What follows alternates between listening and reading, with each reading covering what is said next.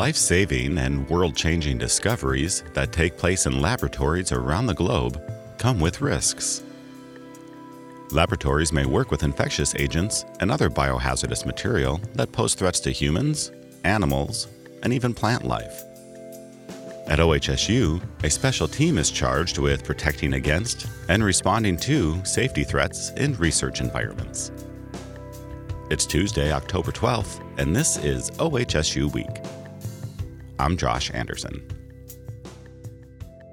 I sat down with the biosafety team to learn more about their roles, how they keep OHSUians safe, and things you can do today to strengthen a culture of safety at OHSU. Harjinder, Sarah, Patrick, thank you for joining me today on OHSU Week. Why don't we get started with some introductions? What is your name and role here at OHSU? Harjinder, why don't you start? Thank you, Josh. I'm Harjinder Sardar. I am the OHSU Biosafety Officer for all OHSU campuses. That includes Marquam Hill, West Campus, Waterfront Campus. Typically, my role is to provide biosafety for more or less 300 to 400 labs at OHSU. Um, I've been at OHSU for the last 10 years. I've come here from a research experience. I got my PhD and a five year postdoc, and then moved to OHSU for this role.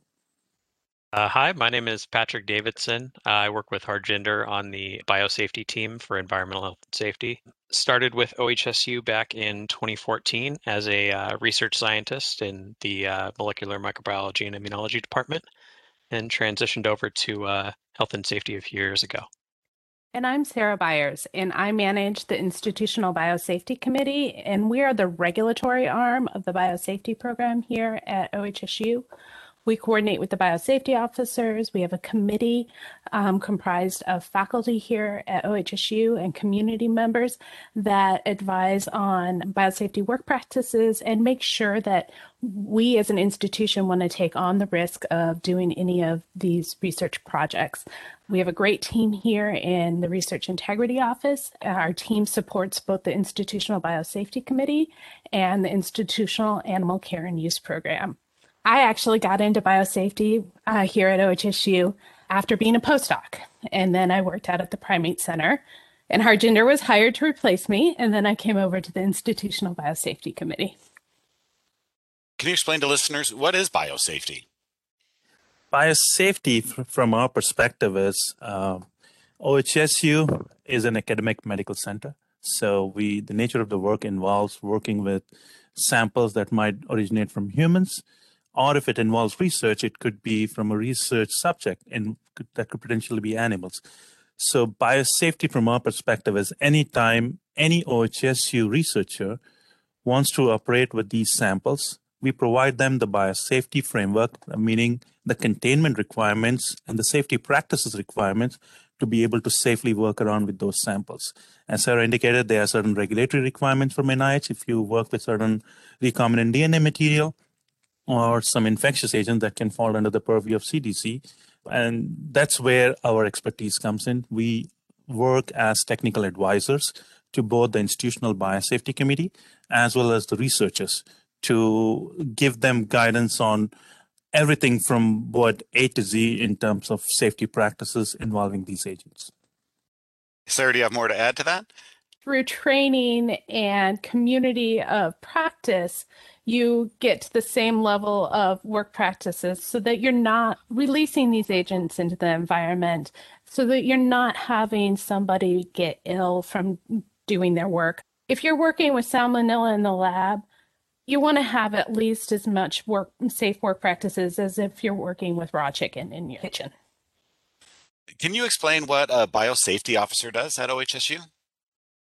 Yeah, I'll let um, Patrick as well speak to it. But uh, primarily the role of biosafety officer is uh, defined by National Institute of Health, NIH. Since a lot of work we do at OHSU involves research involving recombinant DNA material, as well as synthetic nucleic acids or infectious agents, it's required by NIH that institution appoint a biosafety officer to provide that technical advice to the institutional biosafety committee as well as the researchers uh, to be able to perform this work safely. We also help with periodic inspections of the spaces, meaning audits where we go in uh, every now and then to review how they are operating and if everything seems to be in compliance with our expectations. We also work very closely with our institutional biosafety committee. This is one of the committees, uh, in addition to many other committees that we sit on and provide the feedback. We look at any violations, non-compliance, any potential accidents, laboratory accidents, exposures, incidents, and provide feedback on that and how we can better that. How can we improve on that and not repeat a similar incident?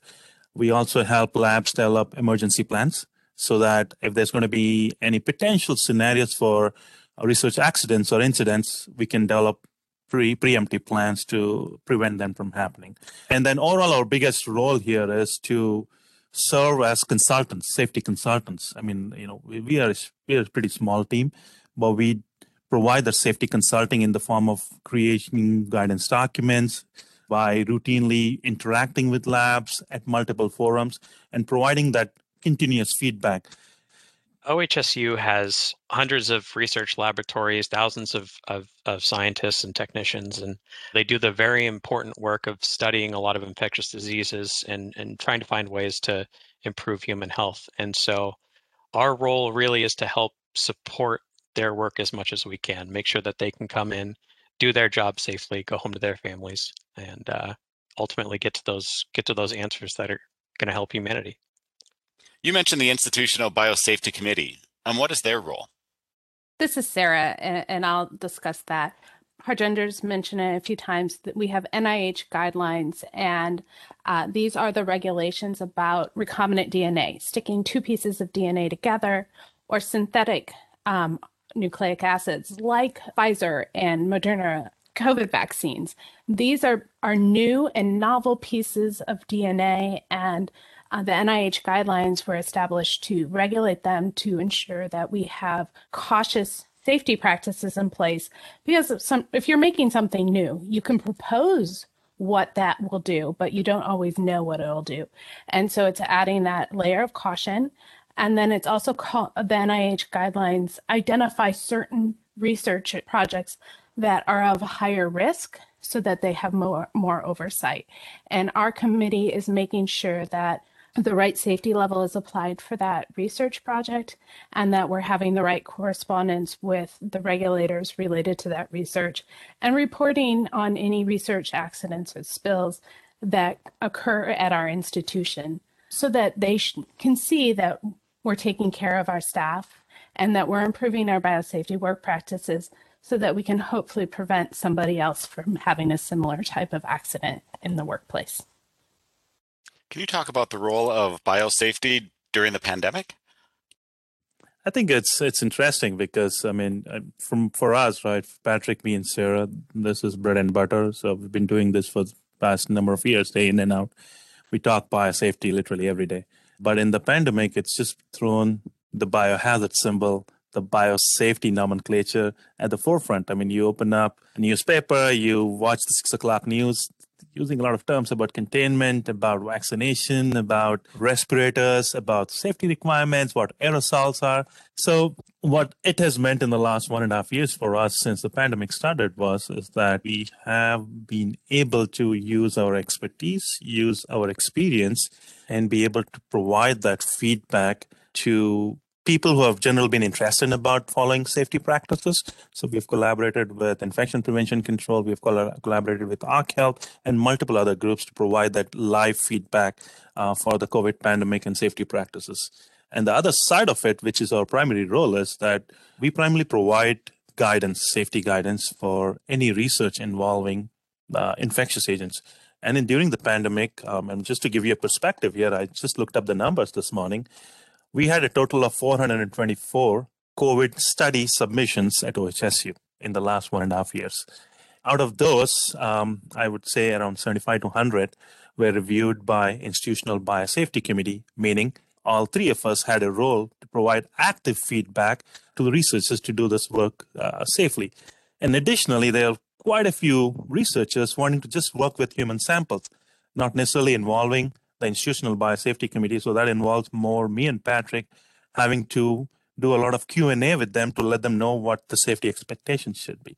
Overall, what our expectations here is were that as soon as people wanted to do work with SARS-CoV-2, again, this is a novel agent. That's how it's labeled as. We went around the nation, just not nation, internationally, did benchmarking on what the expectations should be for biosafety considerations to do this work.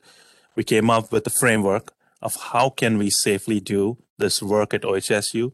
The biosafety committee, the biosafety team came up with resource guidance, recommendations, safety recommendations on how we can safely work with these agents.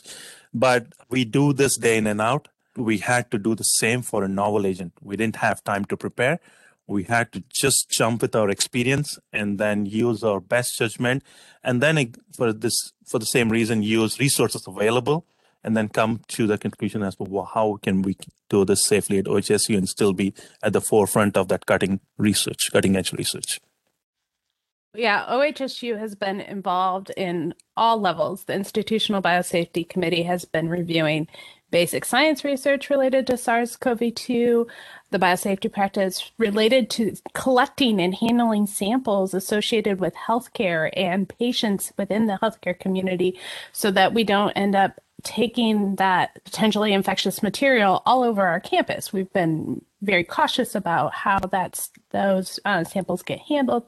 And we've also been reviewing the, the human subject studies of testing the vaccines because when those vaccines involve um, recombinant or synthetic DNA, they also get reviewed by the Institutional Biosafety Committee in addition to the Institutional Review Board or the IRB like Harjinder was mentioning, because this is a novel agent, there is no knowledge pool that we can pull from for setting these things up. So a lot of these laboratories wanting to do this research for the first time, we're working very closely with them to make sure that we can set them up in a in a setting that's going to be be safe for them when they're doing their research.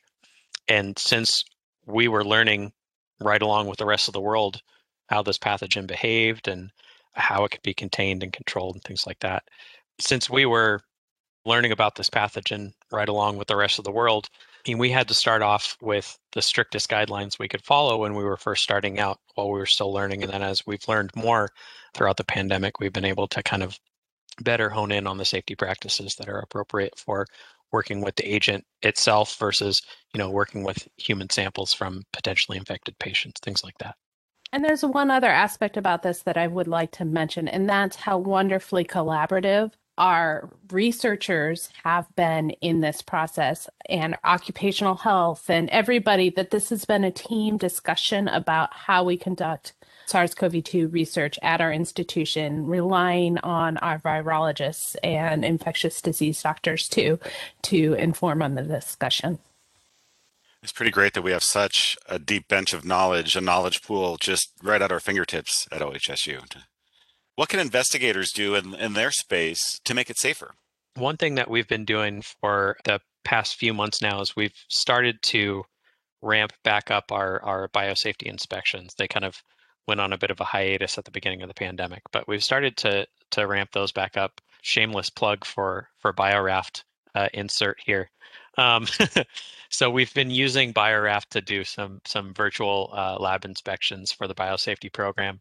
And one thing that's nice with what we're seeing out of these is we're starting to see trends of some, kind of some of the common pitfalls that that labs are falling into. So a couple of the big ones that come into the top of my mind, uh, laboratory safety signage is is often out of date or maybe has old contact info on it. So one thing you could really easily do is check your check your safety signage on the door, make sure that's up to date. Another common one is testing your your eye wash station, making sure that your eye washes are functioning properly. Nobody wants to uh, get something nasty in their eye, run over to the eye wash station, and then have brown water come out because it hasn't been run in the last year and a half.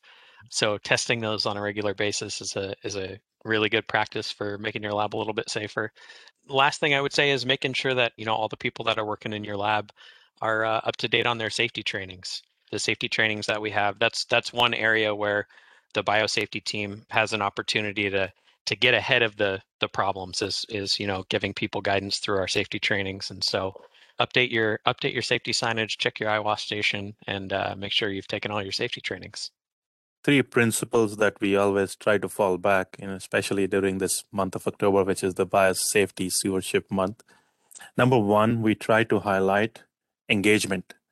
So we encourage PIs, labs to engage with their staff, talk to them, identify are there any safety concerns? And if they are, if they do, they feel comfortable to reach out to either the biosafety team or to their supervisors, because I think that's the conversation we hope happens. The other thing, as Patrick said, is you know trainings, because eventually everything comes down to a certain proficiency training, certain level of you know understanding safety and safety expectations.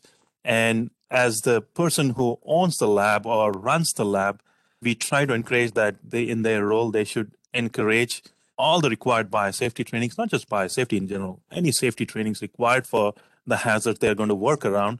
They are, you know, considering those considering those trainings and completing those trainings in time. And then finally, transparency. I think, right? I mean, one of the things that we hope happens is that whatever safety expectations are set at the highest level, they are transparent at the ground level, at the operational level. So we create a lot of safety standard operating procedures. We create a lot of safety trainings, you know, fact sheets, guidance documents. And we hope that those trickle down at the operational level, the ground level. And so those are three tenets that we try to highlight, you know, engagement, training, transparency. And hopefully we can continue to do that through whatever forums and resources are available to us. Can you talk about the history of Biosafety Month?